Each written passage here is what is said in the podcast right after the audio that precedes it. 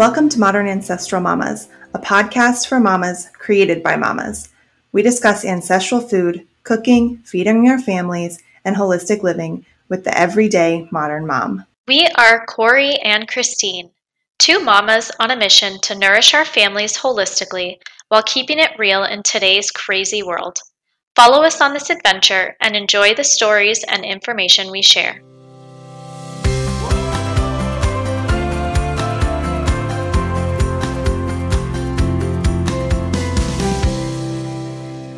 Hello, everyone. Welcome to episode three. Today, we are going to be discussing education. We got a request uh, asking us to talk a little bit about our education choices. And so we decided to make an episode out of it. Yeah, so we had some um, apparently some people assume that we both homeschool our kids, which is not true. Um, I homeschool my kids. Christine, you don't. But before we start this episode, and since it's a episode on school, we want to talk a little bit about lunches, school lunches, and share what our kids' favorite school lunch lunches are. So, Corey, why don't you go first? Okay, so we don't we pack lunches. Since we homeschool we only pack lunches um, we pack lunches one day a week and then our co-op days we pack a snack. Um, and the only time that we actually pack a lunch is when we go to swim. So it's not actually even school it's just our swim lessons. Um, and I, I packing lunches is hard i think uh, because my kids don't like uh, meat or cheese if it's not like right from the fridge or hot. So it's it's a struggle. Um, but I lot, rely heavily on those like beef sticks and and epic bars, you know, the like meat bars. Um, and uh, crispy nuts, so soaked and dehydrated nuts, and fresh fruit and veggies. Sounds great. Um, so I would have to say that my kids' favorite lunch is actually this was an idea that I took from a friend. Um, I mentioned we mentioned her in the previous podcast, but she would give her kids tamales on Fridays so that she oh, wouldn't yes, have please. to cook. not that she wouldn't have to cook, but so that packing lunches was easy. And she taught me how to make tamales from scratch. And ever since then, I have also adopted the same schedule. And on Fridays, I give my kids tamales. And I would have to say that that is probably their favorite. They absolutely love them. Okay, now I want to learn how to make tamales. so it's easy, but also, but it's a labor of love. Okay. All right. Do you freeze them so like it's easier to pack the lunches? Yes. Yeah. So I okay. I freeze them. I make when you make them, you have to make them in a huge batch. And okay. This this last time that I made them, I actually had a friend who lives who's local here and she's a chef and she came over and helped me make them. And so then we split Chefs up. are the best kind of friends. I totally. My next door neighbor is a chef. oh, see? Yes, I know. it's the best. But uh, yeah. Awesome. Okay, so Christine, I didn't know this about you until we were talking about this episode. Um, I knew that you had a background in education, but I did not realize that you also taught. Yes. So, what? Tell yeah. us about that. So, I went through a program similar to Teach for America. It's called the Teaching Fellows um, and this one, and again, this is this was all over the U.S. and this one was particular to New York. So it was New York City Teaching Fellows, and I um, got my master's in bilingual special education, and then taught in New York City for five years in a public school in East Harlem, and it was one of the hardest experiences of my life um, you were in a public school, right? Did yes. Yeah, I was at PS 106. Um, and it wasn't one of the better public schools. It was definitely one of the, yeah, it was not highly rated. Um, similar, I public schools have a rating system, um, so this was not one of the best ones. But uh, basically, what I was supposed to do was go in and transition kids from their native language, so in this case, Spanish, over to English. And it was heartbreaking, to be perfectly honest.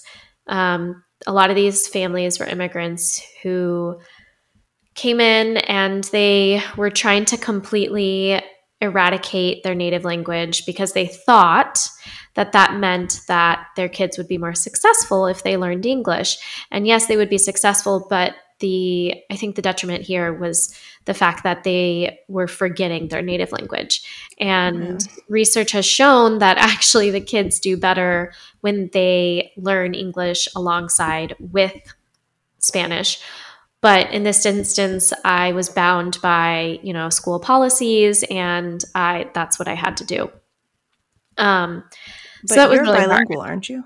Yes. Yeah, yeah, yeah. Yeah. Yeah, which is part of the reason why um, I was in this particular program at this school. Um, I'm trying to think. I worked, and so I was also a special ed teacher. So for several years, I worked as a co-teacher, which basically means that it is it's a classroom in which 40% are special ed kids and 60% are gen ed kids, and you have one gen ed teacher and one special ed teacher. And so I was the special ed teacher, and I it was really really hard. It was a lot of kids. Um, it's you're in the particular school that I was at. You don't have a lot of parental support. Um, the kids were coming in. I was teaching first and second grade, and these were kids that were like preschool or even pre preschool level. Um, and these were kids that had a lot of family issues. Um, it was it was really really difficult. Super rewarding uh, for sure when you work with these kids, but probably the hardest part I would say was actually the administration and the just the politics behind being a public school teacher. Um, and what I learned later was that most public school teachers burn out pretty quickly and they don't burn out because of the kids they burn out because of the administration. And i would say that that's pretty true. Um, so following the public school that i was in for four years i switched over to another school in east harlem but it was a private school. And this this is really interesting but so this private school was only for kids with special education and they if a parent knew how to work the system, then they would be able to get access, free access, and the Department of Education would pay for it into this school. But there's very few parents that know how to work the system to be able to do that. So, wait, wait, wait. So, like anybody could have gone there for free if they had known how to do it? Yes. Yes, wow. and, and, any kid that, or sorry, yeah, any parent who had a child who was a special ed kid and who okay. could not receive the services in a public school, and again, they knew ha- they would have to know how to work the system. Um, then yes, they could get into this private school for free, and it was a very small private school, very prestigious, and so there it was weird because there was a small percentage of kids that were there for free with lower, you know, they were lower socioeconomic status kids. And then there were kids whose parents were actually paying for them to be there.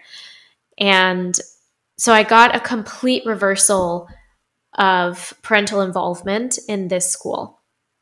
Um, and actually, this school was the first school that sort of started opening my eyes to language and how important language is in regards to early child development. And this will be a discussion for another episode, but it was almost my window into like respectful parenting and that kind of thing. So it was really interesting.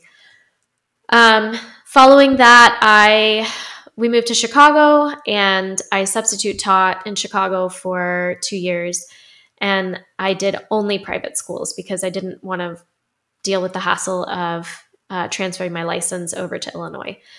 And I did a private Catholic school and then a super prestigious school in Chicago known as the Lab School. It's the University of Chicago's school for um, kids, like oh, faculty wow. and stuff like that. And that school was incredible. Um, it was really, really cool to be in that environment and just see the juxtaposition between what I started out as at, you know, a, a really bad public school in New York City to one of the best public like private educations in Chicago, if not the best. Um, it's really interesting. So, yeah, that's my education story. Wow. Okay. So, did did you go to a public school growing up? No, I did not. Actually, I went to a private Catholic school until fifth grade, and then my parents pulled me and homeschooled me until freshman year of high school. And then I was a social butterfly and said, "No, no, no! I want to. I want to be with people. I want to, you know, experience high school." And went back to high school sophomore through senior year. Okay. So what you experienced as a teacher is is very different than your own education as well. 100%. Yeah. Yes. Yeah, yeah, yeah. Okay, so then you went from public to private and then you decided to do something different with your own kids. Right. Yeah. So it's so funny how once you start having kids, your views on certain life um, on on life changes. And I I don't yeah, okay. So when we were in Chicago, it was a few years before my son, my oldest son had to go to school and there was a great community in the neighborhood that we lived in that held kind of like a a school roundtable where they each talked about the schools that their kids were going to, and you could talk to the parents about that and get more information. And so wow, I attended. That's a great resource. Oh my gosh, it was incredible. Um, so I got I went to this this neighborhood roundtable and heard about all of the schools in within I don't know like a three mile radius of where I lived. And there was one in particular that stood out to me like crazy and it was a Waldorf school. And I had never heard of Waldorf before. And so I talked to this parent, you know, she told me a little bit more about it. And then I went to an orientation, and that was it. I was sold. Um, it was the most beautiful experience I had ever seen um, as far as like early childhood education is concerned. And so I we decided to send our kid, our oldest, there. Um, and it, it would have been from so this particular Waldorf school went from age three through six. Uh, and then from there, if you chose to stay in Waldorf, you would transfer to the Waldorf Elementary School, which there was one in Chicago. So I wanted to talk a little bit about Waldorf and what that is for those that are not familiar with it. So basically, it was founded um, by a man named Rudolf Steiner in Germany. And what Waldorf is, it's a developmentally appropriate, experiential, and academically rigorous approach to education. And they focus on one of one of the biggest things that Waldorf does is they integrate the arts in all academic disciplines. Um, and they do this through preschool all the way through 12th grade. And so Waldorf education aims to inspire lifelong learning in all students and to develop all of their unique capacities. Um, however, because my kids only went to uh, the preschool form of it, three through six, I'm going to talk a little bit about that. So Waldorf in the, at that age focuses a lot on the community as a whole versus each child individually. And the way they do this is or part of the reason why they do this is because each child is at a developmental stage and they are trying to enhance the developmental stage that that child is at. And so 3-year-olds are what they do is they follow they follow you around and they imitate what you're doing. So if you are washing the dishes or if you're ironing or if you're sweeping the 3-year-old is less likely to run off and play. They're going to be more likely to be your shadow and follow you around. Um, yes i have one of those right now exactly right and the four year olds are just a little bit more independent but also really mean. They're in that phase where they are starting to, um, they're having a hard time sharing and they're starting to exert more independence. Um, and then, and then it goes on through, you know, the five and the six year olds. But so the way the school was structured was there, they focus a lot on outdoor play which was probably one of my biggest loves of this school. There was 2 hours every day rain or shine, snow or no snow. Yeah, I was going to say in Chicago. yes. Yes. Oof. And so they the the only time that there was no outdoor play was I think if it was below 20 degrees. But 20 Fair. degrees and up? Yeah. Yeah, yeah. 20 degrees and up, you just geared up and you played outside. Um and then after that make it. oh, I know, right? And then after that, they would come in, there would be um, a story, which was a, a the teacher would tell a fairy tale, and probably one of the coolest aspects of this is she would recite it. So there wouldn't be her holding up a book and showing pictures. And one of the reasons why this is so important in Waldorf is because they want to develop the child's imagination. And they also want to develop vocabulary. So a three year old is not going to understand what some of the big words that the teacher is reciting in this fairy tale. But as they get older and they hear it the following year and they hear it, you know, the following year, then they're going to understand these words in context and what they mean. Um, and then also the the imaginative part of it. So hearing a fairy tale um, and really visualizing in your mind what is happening in that story. Um, there's always a snack or like a meal component, and the meal component is held at a table where everyone sits down together. They eat at the same time, they all eat the same food. Um, this particular school had a really big emphasis on nutrient dense foods and properly preparing them, which was another reason why I loved it. Um, so they would soak their oatmeal for oats and they would um, properly prepare their rice. And I mean, it was just great. And they added lots of butter to everything.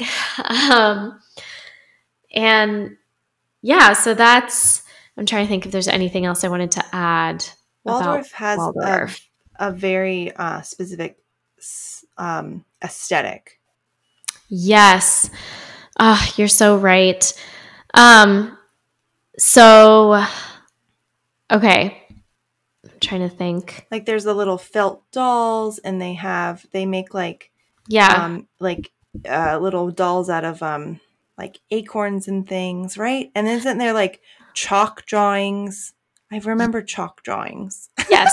No, you're so right. So Waldorf focuses a lot on the natural as much as possible and also uh, minimalism. So the there are very few toys, and they're all open ended. So, for example, there would be, and all the toys would be made from natural, um, natural things. So wood, like you said, felt, um, yeah, things from nature. And there's something else that you said. Oh, the the aesthetic. Okay, so there's also a specific type of paint that they apply to the walls in Waldorf classrooms. Oh. It's called Lazure. Oh my gosh. Um, yeah. Sorry, give me a second. Um, so if you look up, because I have this big giant chalkboard in my wall. I'm filling. Yeah, Lazure. I was right. It's Lazure. Okay. I was just gonna say I I have this giant chalkboard in my in my house, and I'm I change it out every season. And whenever I Google like you know fall autumn chalkboard decor or something, there's usually what comes up is a lot of um, well, usually what comes up is like you know those cheesy sayings, but amongst those are these really beautiful Waldorf scenes. Yes. In the elementary school, instead of using smart boards or dry erase boards or anything like that, they focus, they use chalkboards and they have different colored chalk and they create art on these chalkboards. And that's where all of the lessons are. Um, actually, I'm going to come back to that in a minute because okay. I want to talk a little bit about the Lazure painting. So, this is really interesting. Basically, what it is is it's a very specific painting technique, unique only to Waldorf. And it looks the most like ombre, I guess is what you could call it. Um, and the idea is that each child at the different developmental stages em, um, embodies a certain color. And so early childhood will rest and feel their best in um, the oranges and the pinks. And so, early childhood, so ages three through six, you will see the classrooms painted again in this like beautiful, mystical ombre style walls in like pinkish, reddish colors. That's um, what is focused on in early childhood. Uh, I'm not sure I know the others because unfortunately my kids never made it to elementary school.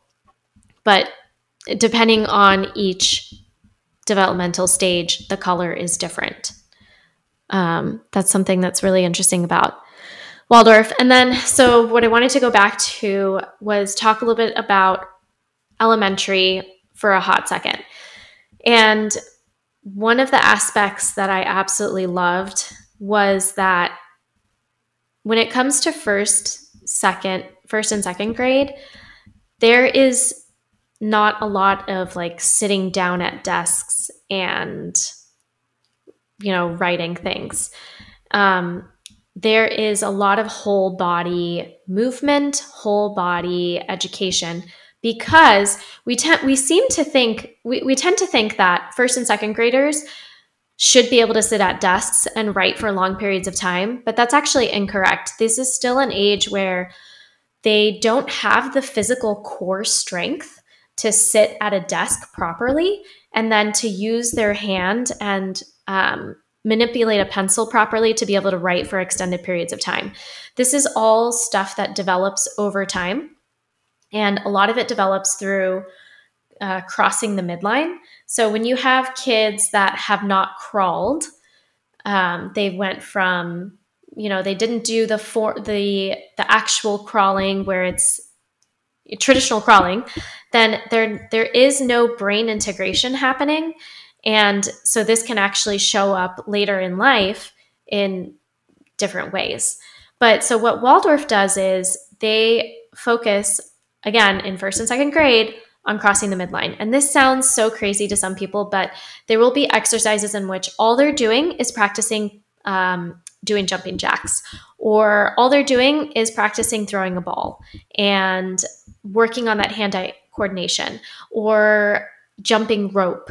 Um, these sorts of like gross motor skills that will then yield into the strength for fine motor skills later. Um, so, first grade Waldorf classroom the desks are super low to the ground and the kids are sitting on a beanbag like pillow on the ground.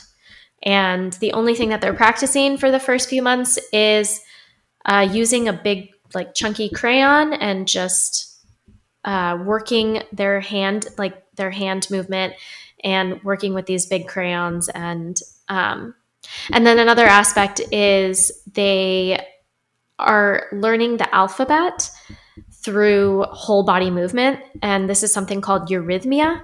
Again, very unique to Waldorf.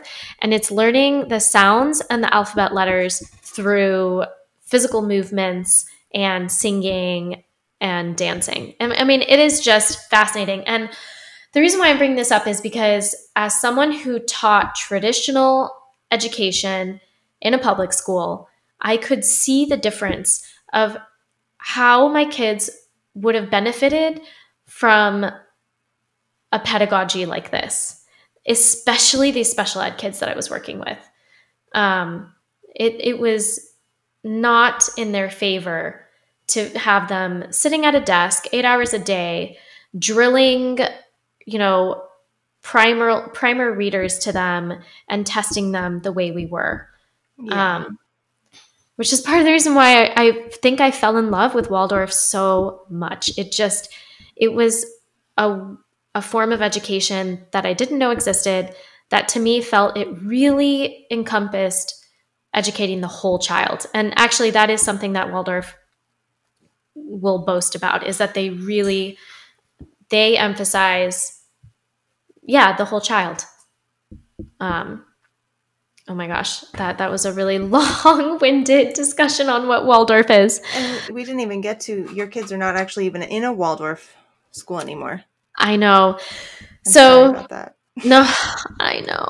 I'm so sad.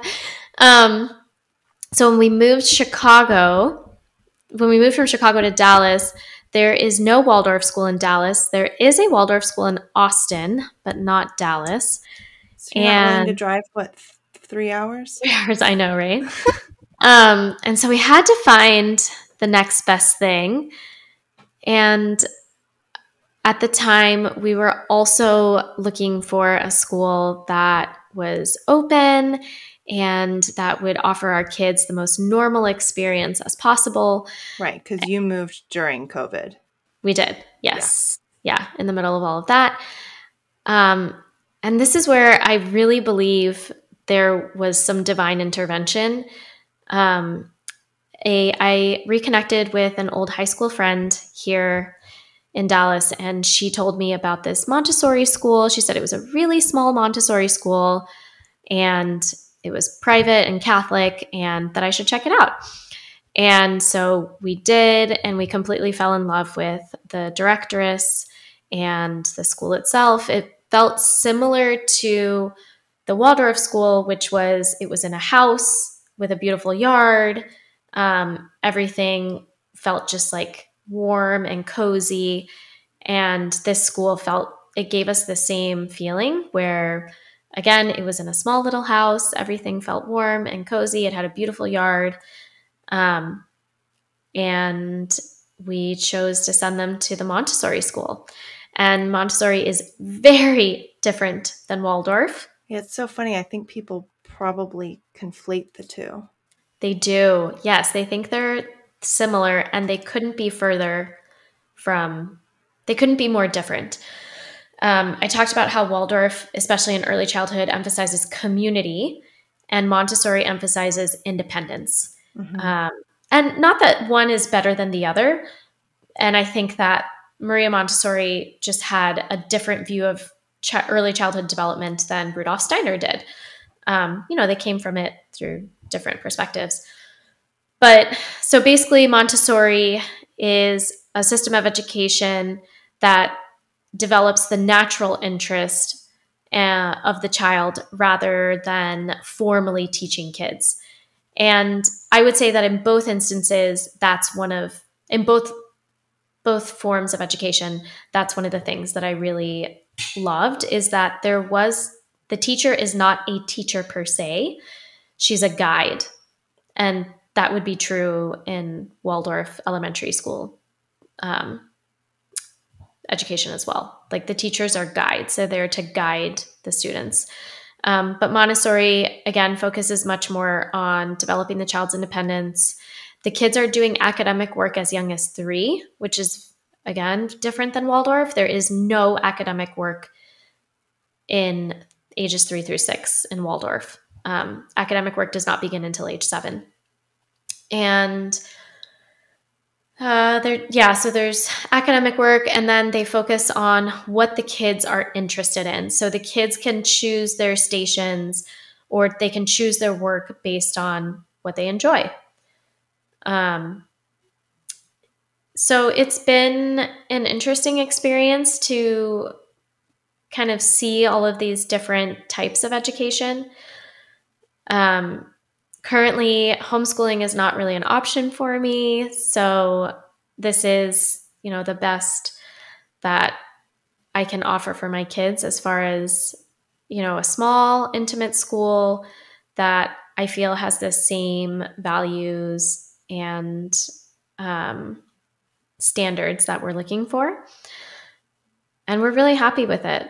Um, it's been, it was last year was a rough transition just because, again, like I said, Waldorf and Montessori are super, super different, but the kids are really thriving and they, you know, we're really happy with it. So, okay, well, that's about all the time that we have for an episode. So I think we're gonna um, try and split this into two episodes. What do you think? I think that's a great idea. I would love to hear about your experience homeschooling in the next episode. Perfect.